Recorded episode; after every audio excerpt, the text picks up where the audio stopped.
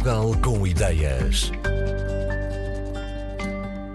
Em Valdecambra há um edifício que pode chamar a atenção pelo seu formato pouco convencional.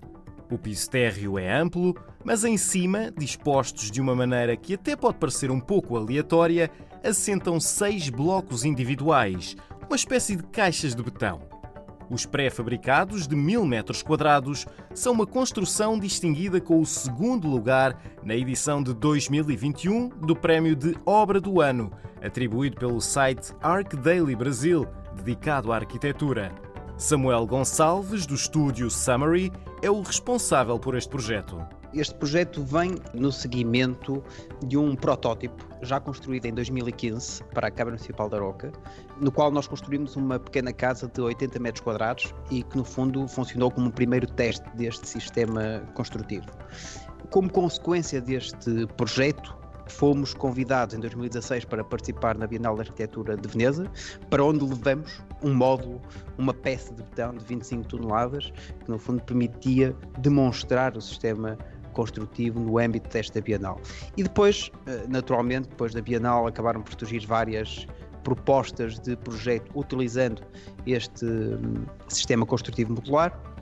E este aqui, em Valdecambra, foi um deles. Portanto, o cliente veio ter connosco, disse que tinha um terreno e que queria avançar com um edifício que pretendia que fosse, no fundo, de custo controlado, ou seja, a partir do momento que tem o projeto concluído, podia saber eh, de antemão quanto é que aquilo ia custar, coisa que com a construção tradicional muito dificilmente acontece, e simultaneamente queria que a construção fosse o mais rápida possível. E portanto, isso levou-nos naturalmente a apresentar uma proposta que se baseia integralmente em sistemas construtivos modulares, este edifício divide-se em dois pisos, divide-se também de forma muito clara em dois programas completamente diferentes. Um deles é um programa mais público, com uma área de comércio e de serviços, e outro é um projeto, diria mais privativo. São seis pequenas habitações, seis pequenos apartamentos. Então, tendo em conta que o edifício tem dois pisos tem efetivamente uma área que é mais exposta, virada para a rua, e tem uma área mais resguardada. Nós fizemos quase a transposição direta destes dois programas para estes dois pisos e, obviamente, ao nível do resto do chão, posicionamos todo o programa público, que no fundo são dois grandes open spaces que podem funcionar como espaços de comércio ou como espaços de serviço. Neste momento tem dois grandes espaços comerciais já instalados e no piso superior, na zona mais resguardada, menos visível a partir do espaço público, acabamos por posicionar estas seis habitações individuais, seis habitáculos, seis unidades completamente separados, sem paredes que sejam contíguas, o que nos permite ter aqui um grande isolamento acústico entre as diferentes unidades. Estes módulos do piso superior são tão pequenos que nós tivemos quase a assumir isto como um espaço aberto. Portanto, este tem cerca de 45 metros quadrados, tem uma frente total de varanda. Estamos a falar de módulos que têm uma largura interior de cerca de 5,30 metros e, portanto, temos uma varanda que é sobranceira em relação à via pública com estes 5,30 metros por cerca de 1 metro e 30. Da linha de vidro para trás, ou seja, o interior da, da habitação, o que nós fizemos foi assumir sala e cozinha, obviamente em open space para poupar algum espaço, e a zona do quarto acaba por estar integrada também na própria sala, um conceito quase de estúdio, podendo pontualmente haver uma separação que é feita por peças de carpintaria, também para não ocuparmos área com paredes que exigem sempre uma espessura superior.